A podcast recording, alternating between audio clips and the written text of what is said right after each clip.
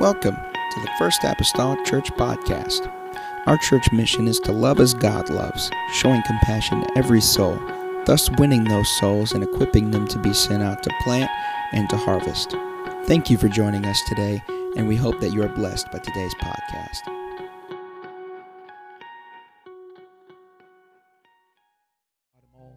Back together and they're going with a new set. Now you got a spare set if so.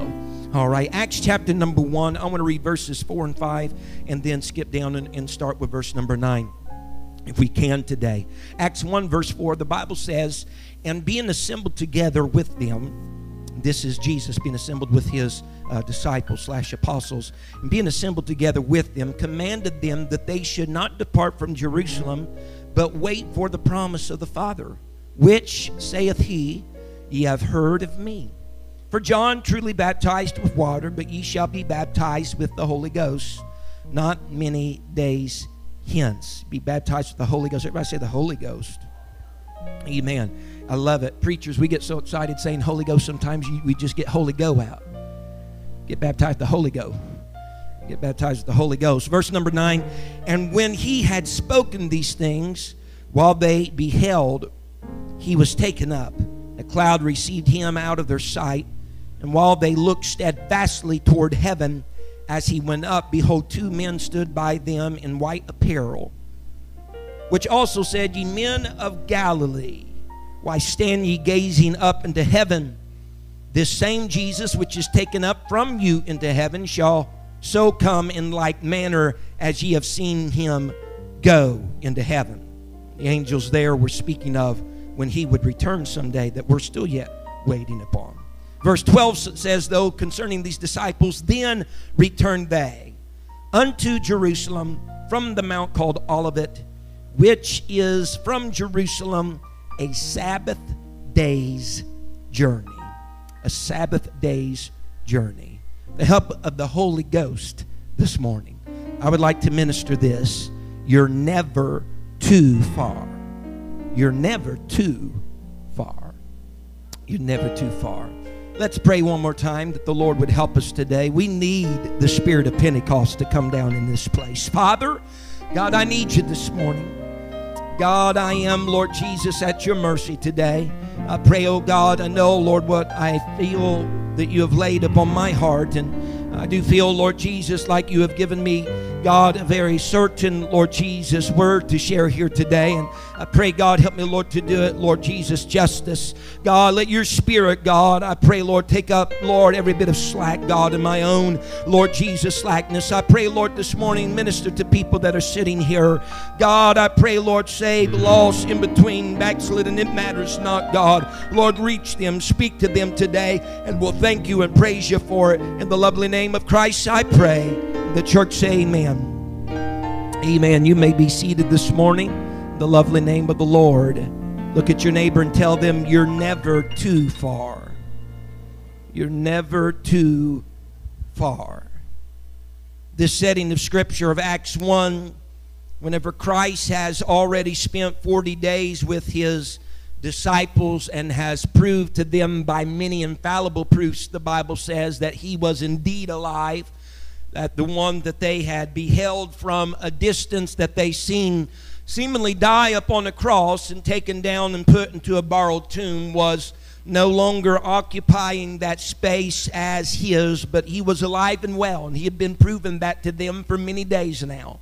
But now they are on the very cusp of him leaving them to ascend into the heavenlies because he had already spoke to them in the book of John that if I go not away, then the Holy Ghost, the Spirit, the Comforter, cannot come. And he told them how he would not leave them though comfortless.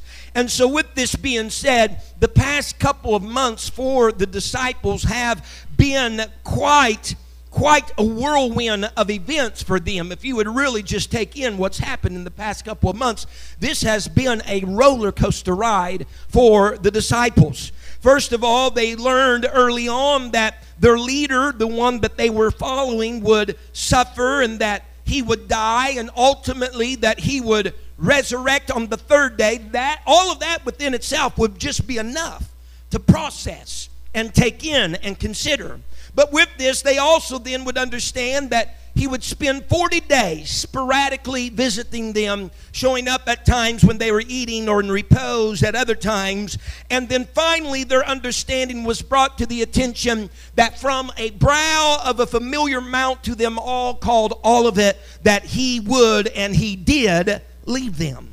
And so, in this period of time, their loyalty has been tried concerning to the Lord. They, they witnessed, as a matter of fact, one of their own, one of the twelve, called Judas, who is oftentimes found at the end of the list whenever they are listed, that one of their own, Judas, would betray Christ. Jesus Christ into the hands of the authorities. No doubt they are impacted and they're tried whenever they're hanging their head, and the one that is normally the spokesperson of them is no doubt fulfilling the words of the Lord when he denies the Lord three times. No doubt they hang their heads, understanding that the Lord's words were true and that Peter is fulfilling them. There's just some things you don't want to fulfill that the Lord says. Yet Peter did. He denied the Lord three times. And probably to a certain degree, all of them felt a little bit guilt ridden whenever the Lord was apprehended in the garden. The Bible says, not just Peter or John or this one or that one, but it states that all of them had fled whenever the master was taken into hand. And so they're probably all feeling a little guilt ridden over that. But there's something that we must denote, and I think we already did a couple Wednesdays ago, that after the resurrection, their relationship with the Lord changed. It went from him abiding with them to now just periodic visitations from him for these 40 days that they've been experiencing. And no doubt those times were great.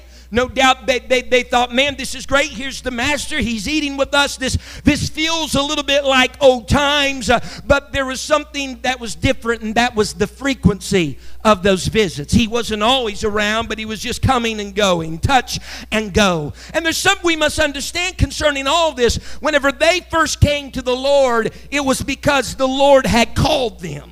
They had left their occupations of being fishermen and tax collectors and all the different venues of life that they served in. They left all of that to follow the Lord because He called them to follow Him. And there have been some decisions in their own lives, very hard decisions that they had to make because the Lord said that if you're going to take up your cross and you're going to follow me, then you got to deny your, your mother, your father, your, your sister, your brother. You, you got to deny everything else in order to follow me. So they had some hard decisions that they had to make, even to engage in this following the Lord type of thing. And, and all of this was done. Oh, them leaving their occupation, leaving their families to follow the Lord. All of this was done so that they could give their undivided attention to the Lord Jesus Christ. And so there have been transitions for them here. I mean, during his earthly ministry, they followed him closely. They ate with him, they slept where he slept. They experienced what he experienced. Whenever the heat got hot for him, it got hot for them. And so they've been along on this journey, but it's been different now the past 40 days. Now it's just reduced to moments, it's just reduced to visits. And no doubt all of that took some adjustment for the disciples.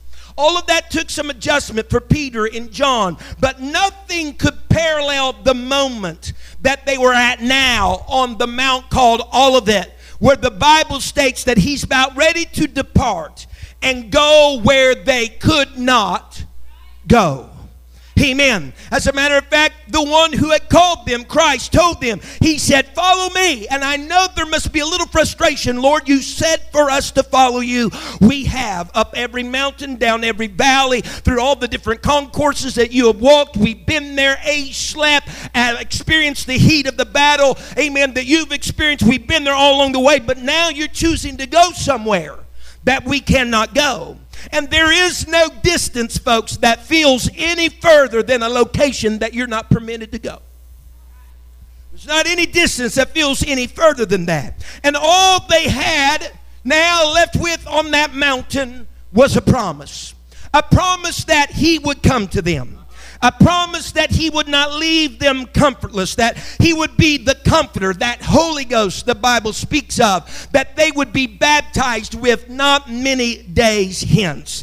And so they're standing there, the Bible says, seemingly spellbound, gazing up into the clouds where Christ was taken up, and he is no longer in their sight and with their steadfast gaze and their steadfast look into the heavens, they're staring there as though maybe he'll return just any moment. You know, maybe this isn't what it is all, all cracked up to be. Maybe he's going to come back just any moment now. Uh, though, though, as though he said he promised he would come, so maybe he's just going to go out of sight and right back in sight, and all of this will be said and done. But that's not what happened. And there must be a certain sense this morning that they're beginning to feel a little abandoned because they've had his companionship for three and a half years. They must have felt like, you know, any other time we've been on the Mount Olivet or in this region, we've always had the Lord.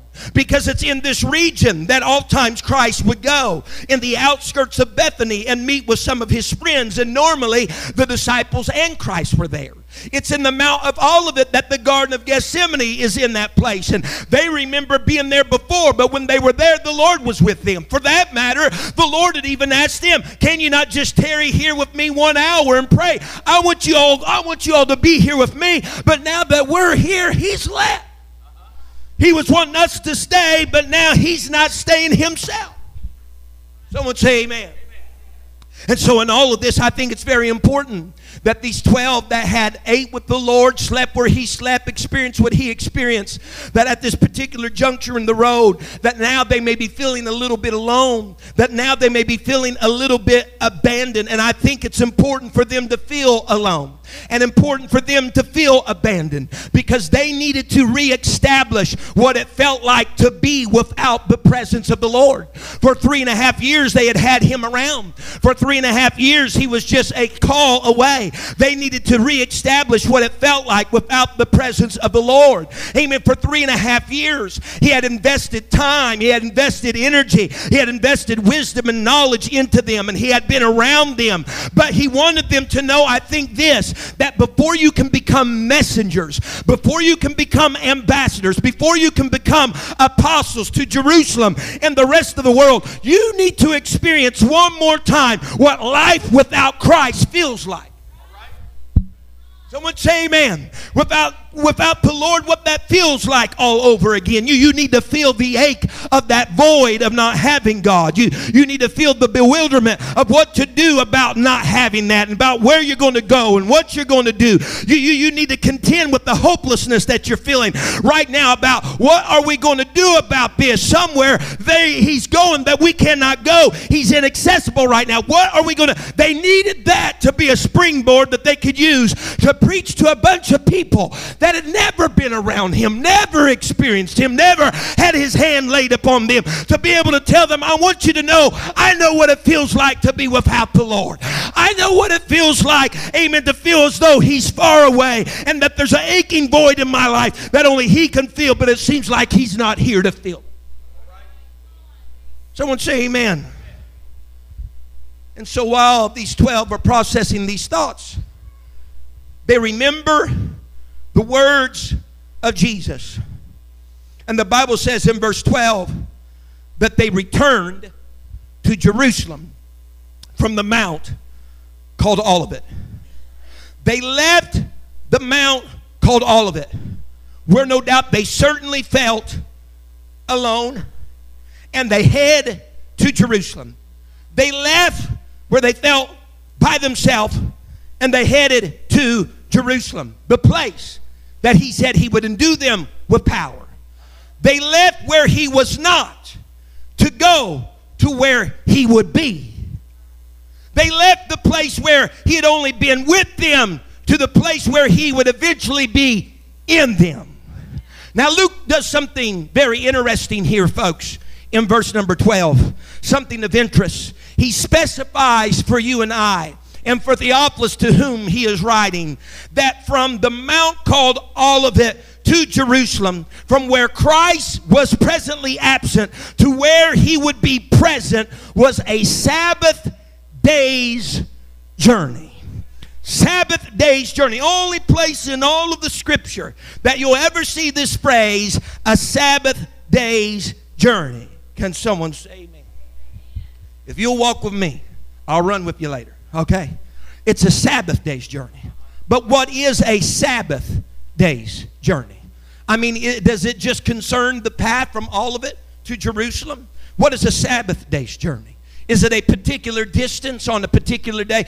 Uh, what, what is this? What, why is it mentioned here? Why is it mentioned now? If you'll just walk with me here for a moment, if you'll remember the Sabbath or what's termed the Sabbath, it comes all the way back from creation. That six days in which the Lord worked and created, but on the seventh he rested. And that's from which they got the term the Sabbath. It was that day that you seized from work and you devoted then your lives to celebration and to worshiping the Lord Jesus Christ. It is the fourth commandment that Moses brought down from the mountain that says, Remember the Sabbath day to keep it holy. It's the one that is written about in Deuteronomy 5, where the Bible says that whenever they were to keep that Sabbath day holy, the way in which they did that was to, by remembering that they were one time slaves in Egypt and that slaves have no time of their own. They're on somebody else's time, and their work is seemingly endless. But whenever God delivered them from Egypt and delivered them from slavery, they were now to keep the Sabbath and take a day of rest for the purpose of what? Worshiping God because He had delivered them from Egypt, from being slaves. It was a time to celebrate their deliverance. And so the Sabbath was honored. No work was to be done on the Sabbath. There were a list of about 1,521 things that were not appropriate, not permissible for the Sabbath day. And one of the things that were listed among them was you were not to exert yourself by walking. That creates a little problem, don't it? You're not to exert yourself by walking. But since worship normally took place at the tabernacle, there was an allowance made for them to make the journey from their household to the tabernacle on the Sabbath in order to worship. This is all going to make sense, I guarantee you. Even in modern day, Jews have what's called Shabbat poles, and it's in their cities and their towns. And the Shabbat pole is this it's set somewhere outside of their city limits that denotes the limit of the Sabbath, meaning that's how far a Jew can walk on the Sabbath, or that's how far in a Jew can walk from to the tabernacle on the Sabbath. They've even had archaeologists. Archaeologists has found a stone between the first and seventh century that even on it in Hebrew has been, been written the word shab, uh, shab, Shabbat uh, whatever you say it, and, and it, it is the word for Sabbath, and they have found that. So that is an absolute archaeological find that there were these stones or these demarcations that pointed this is how far a person could travel on a Sabbath day's journey. And whenever I begin to study this out, just walk with me, a Sabbath day's journey, eh, I'm trying to figure out what is a hard, fast number for a Sabbath day's journey. And whenever I begin to read it, some said, well, it's 200 cubits. That, that's about half a mile for all of us English people. And Others listed it as five furlongs, others seven and a half furlongs, which is about three three thousand cubits, and still some said six furlongs. All this is not making sense to me. You know, three quarters of a mile, half a mile. I'm seeing all these different things. Some said it's two thousand paces. Others said no, it's one thousand to twelve hundred yards. I'm getting stuff all over the place. These are supposed to be scholars. I'm just looking for a hard, fast answer about how far this is. But according to the tradition of the rabbis, a Sabbath day's journey was the distance allowed by the rabbis to the Jews to travel on the Sabbath day for keeping the Sabbath. It originated from the Old Testament of Joshua 3 and verse number 4. The Bible says, Yet there shall be a space between you and the ark Amen. That is you and it, the Ark of the Covenant, about 2,000 cubits by measure. Come not near unto it, that they may know the way which we, ye must go, for ye have not passed this way hitherto. And so there was a proper space that was kept between them and the Ark of the Covenant. It wasn't That space wasn't kept there so they wouldn't get any nearer. It wasn't so that they would be any further. It states very plainly so that they might know the way that they must go because the ark was leading them and the ark was guiding them. Well, biblically, in the Old Testament, the tribes, whenever they would come to a place of stationing and they would pitch their tents all around the tabernacle, on all sides of the tabernacle would be all of the tribes of Israel stationed around about. The Bible tells us that their tent doors would all face toward the tabernacle. That Jewish tradition holds Listen to me. That the farthest location away from the tabernacle, the one on the perimeter, if you will, the last tent that was in the camp, was 2,000 cubits. So that a Sabbath day journey, somebody could go from the tent that is the furthest out to the place of worship. Someone say amen. But there's all kinds of numbers set to this. And so the real description or definition of a Sabbath day's journey is this it was no doubt created for the Sabbath, but it became known as this, and this is what you need to hang your hat on. A Sabbath day journey was the distance on any day from the place of worship to the tent that is furthest away from the place of worship. Meaning then that the rabbis made the maximum, the limit, being the furthest a person was from the tabernacle the furthest a person was from the presence of God would then become the allowable, the allowable distance a person could travel to the place of worship. With that being said, I think there is something that Luke was writing in the scripture here to a group of 12 men that seen the person that they had ate with and experienced different things with all of a sudden going to a place that they could not go and they themselves feeling abandoned and alone that whenever they seen whether there was a demarcation a Shabbat pole or whatever it was they seen that where we are at this place where we feel abandoned and alone and without God right now it's still within a lawful distance that we can travel in order to get ourselves back to the presence of the Lord. They're standing there with a sense of aloneness and emptiness, but all of a sudden they're encompassed and realizing I'm still within the distance that's needful and necessary to get back into the habitation of the Lord Jesus Christ. You're saying, why does that mean anything? Because they need to feel what it felt like to be alone again. But in the same token that they needed to feel that, they also needed to feel what it felt like to have hope reinstilled in that feeling of calamity, in that feeling of being alone and estranged from God. They need to realize that because very soon they were going to be preaching in Jerusalem and Judea and Samaria and the uttermost parts of the world. They were going to talk to people that didn't know anything about God, didn't never experience God never seen a miracle or a sign or a wonder. People that felt like they were estranged from God, far removed from God.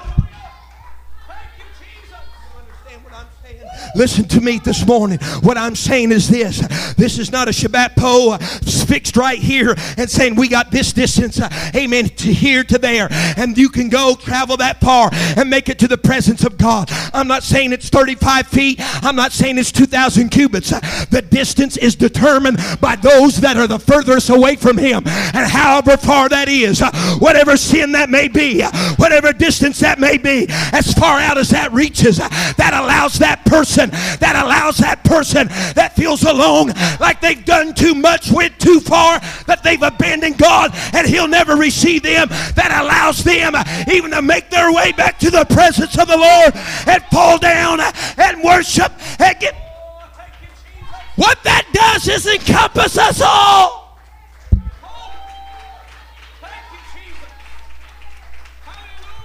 What that means is none of us are too far.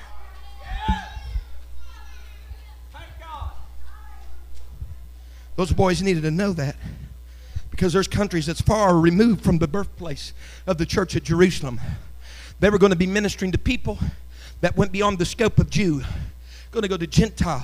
Samaritans that needed the experience, but up to that point in time would feel like they couldn't have it. You understand?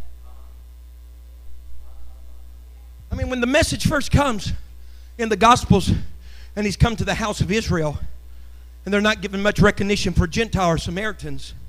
don't you think you would feel alone and in a sense of hopelessness? That that's great, but that's not for me.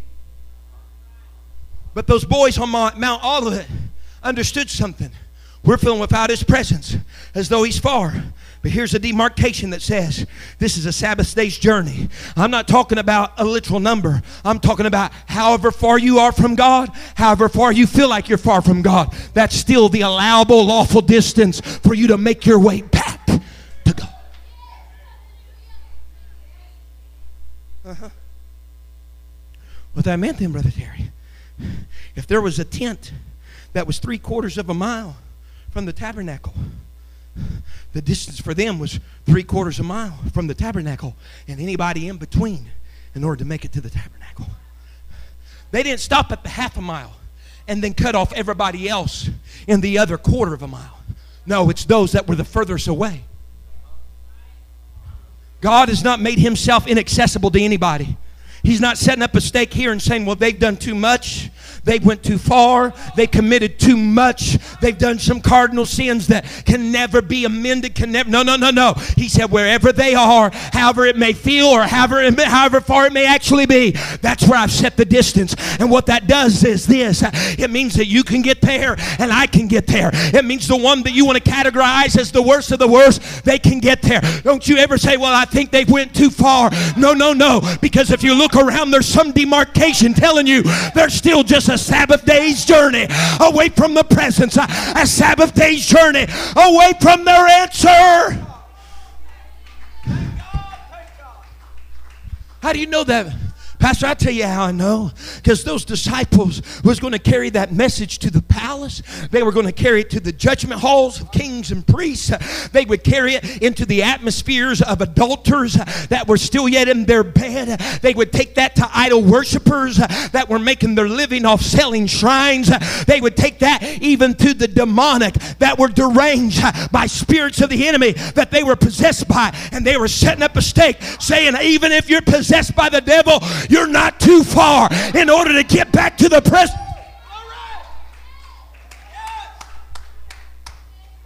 I don't know if we've lost the thrill of it or we've denied it, but I want you to know this morning that wherever Jesus found you, when he found you, was not a space that was too far. It doesn't matter what pit he pulled you out of, it was not a space that was too far. We need to take inventory again and understand every single one of us had a Sabbath day's journey in order to get to the presence, the power of the Lord. Someone say amen.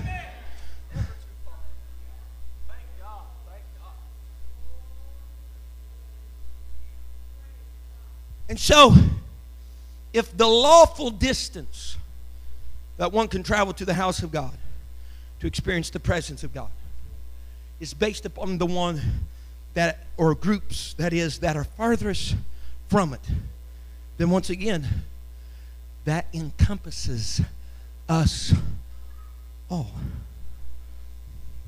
So, well, Pastor, me, you don't know my story. I don't need to know your story. I feel like I've been left by the Lord. Sir, that may be true. I feel like I went too far concerning the Lord. You may feel like that. I guarantee you, you may feel like that. That may be true. But I'll tell you this no matter how far you've went, it isn't too far from being reacquainted with the Lord. And Brother Mason, I don't know this for a fact, but I look at all these different numbers they're trying to give to a Sabbath day's journey all these varying opinions and these studies trying to give an exact distance to it. And i'm thinking maybe maybe with purpose that's the reason why so many different varying ideas and concepts are trying to be laid to what a sabbath day's journey is only to emphasize one clear fact. It's not about distance. It's about the extension of his grace. It's not about how far they went but it's how far he can go.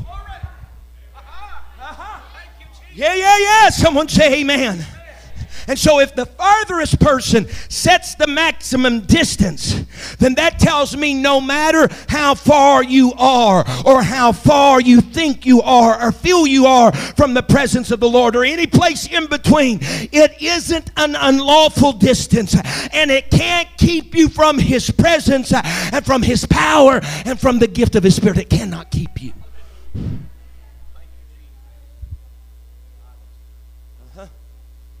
Peter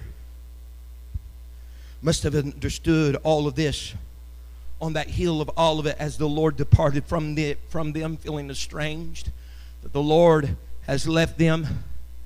But he remembered, seeing whatever it was that he saw there in verse 12, that there he was just a Sabbath day's journey from where Christ said, That's where I'm going to be. In so much, he is convinced of this. In so much that after the infilling of the Holy Ghost in Acts 2, he would stand up, tell people from various nations, various kindreds, various races, various tongues, he would stand up and tell them, Repent and be baptized, every one of you, in the name of Jesus Christ, for the remission of your sins, right? And ye shall receive the gift of the Holy Ghost. And the promise is unto you and to your children and to all that are afar off. What are you saying, Peter? It don't matter how far they are. That's where God puts his allowance. That's where God puts his limit.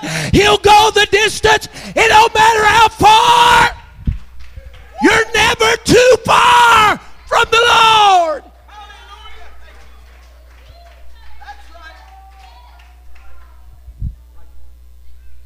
He says, It don't matter who you are. It doesn't matter what you've done. It doesn't matter what your current status of living is. You're simply a Sabbath day's journey from the presence of the Lord. You're not beyond His limit. You're not beyond the pole. Amen. Even if there is one. He says you're not set at a measure that's unlawful. You're not set at a measure that is incapable of finding His mercy and His grace. He said this promises to those that are afar off.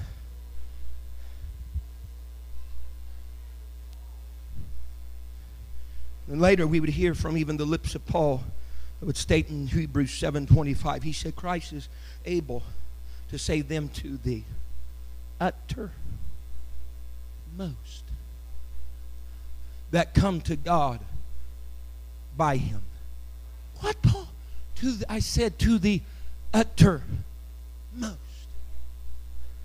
See, God just really messed with everybody's mentality through Pentecost. He messed with a bunch of Jewish mentalities through Pentecost.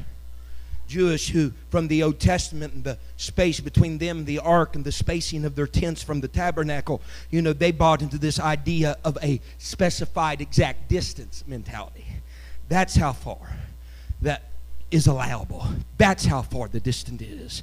And we know all of us good Jewish people lie within the bounds and the limit of that distance of having access to his presence. It's this many cubits. That's what it is. But whenever they get to the base origin of it and they understand that Christ isn't saying this is the exact distance, he says the distance that it's going to be is however far they are from that started to mess with them because see that's how they felt like i'm a jew i'm a privileged person. This isn't for the gentile for the samaritan. We're jews. We're within the limit. But where they understand the origin of it it's just however far you are from it that's where he sets the distance. And so then that means the gentile that's way out here in left field that's where the shabbat pole is put. And the other samaritan that's half jew and half gentile that's looked down upon as a dog that the jews uh, just totally laugh at he says that's where i'll put my distance then. It doesn't matter. You understand? I don't care if you're sitting here this morning and you've experimented with drugs, you're an alcoholic, you've been promiscuous with your life, if you're a prostitute or a pimp, it matters not to me. If you look around you, you're going to see that you're still within the allowable distance uh, of getting to the presence of the Lord. I don't care if you cheated on your taxes, uh, if you cheated on your wife. Uh, I don't care if you lied about a thousand things and you by no means can make amends for it. If you look around, you're still within the allowable distance to get into the presence of the Almighty God. I don't care if you've murdered, if you've robbed, it matters not. God says, however far it is, that's where I'll set the distance. They're still capable of having access to my power and my presence. There's hope for somebody in this place this morning that come in here and said, I'll never be able to make it. You can. You're not too far from God.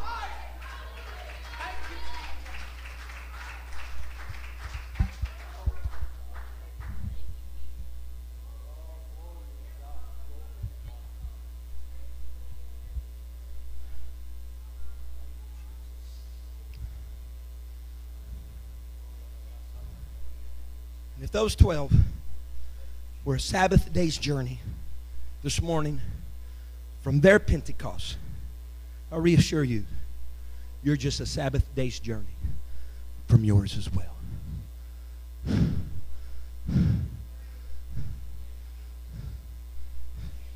You're never too far.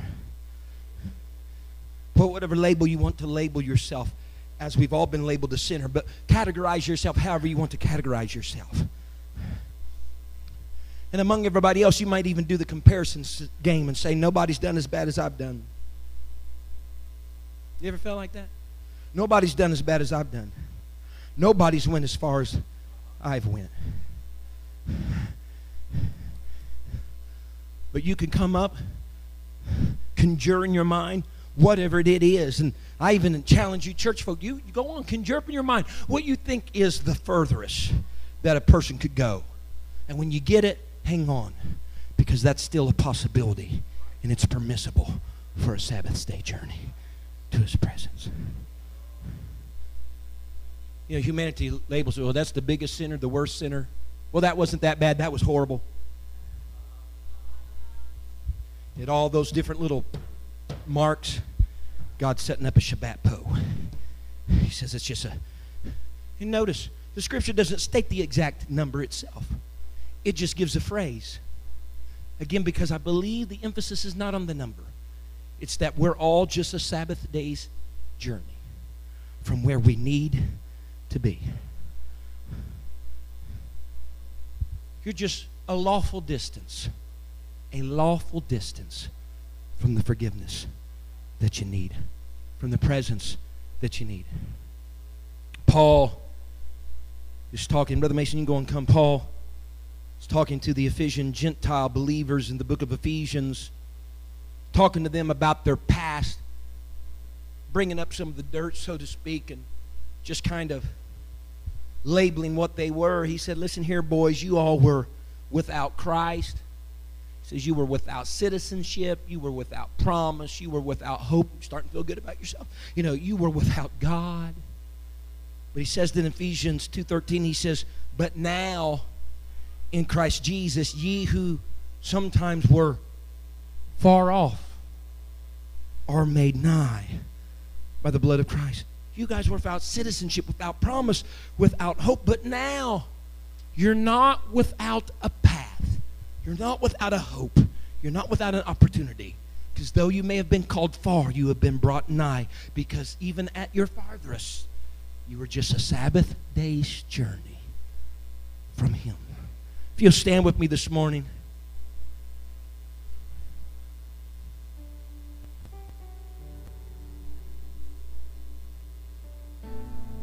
Mark 12, a scribe came to the Lord. Over the years, they didn't really get the best of, of, of reputation. They kind of sided with the Pharisees and were antagonists in many ways against the Lord. But one come to the Lord and begin to speak to him, wanting to know concerning this idea of which was the first commandment of all. The dialogue went, Hero Hear, O Israel, the Lord our God is one. You love your neighbor as you love yourself. And the scribe agreed with what the Lord said. And there's one God, and there's none other but He. And to love Him with, with your heart, mind, and soul, and your neighbors yourself, that that is all well and proper. Whenever the Lord seen that he answered and responded and agreed very discreetly, Christ said to this scribe that was by all popular opinion of the Jewish of that day that He's far from God. This come from the lips of Christ, he said, and thou art not far from the kingdom of God. What are you saying, Lord? It don't matter. Scribe, Pharisee, Sadducee, doesn't matter. In reality, none of them are too far of a distance from gaining access to my presence. There was a song sometimes my wife used to sing years ago. It was called Wherever You Are. The last couple of lines of that chorus said something like this It said, You'll always find He's never too far from where you are. And the reason why that is true is because the inverse of that is just as true. You'll always find wherever you are that He is never too far from where you are. That you are never too far from where He is, and He's never too far from where you are. Because in essence, it all boils down just being a Sabbath day's journey. Oh, Brother McGee, that was just written for good church folk. No. Was written for us all. None of us are too far. And so on this Pentecost Sunday today, there would be nothing I guarantee that make the Lord any happier than anybody that's sitting under the sound of my voice this morning that feels a little destitute, a little estranged from the presence of God, alone, seemingly tucked back in the corner that you thought there's no way possible, no way possible that any amends can be made or that I can shorten the distance between me and Him. If that's you today, you need to look around you because God's made wherever you, you are at an allowable distance to make you. Thank you for listening. If you would like more information about our services and activities, you can find us on Facebook, Instagram, and Twitter with the username FACMC. Again, that's FACMC. Thank you and have a blessed day.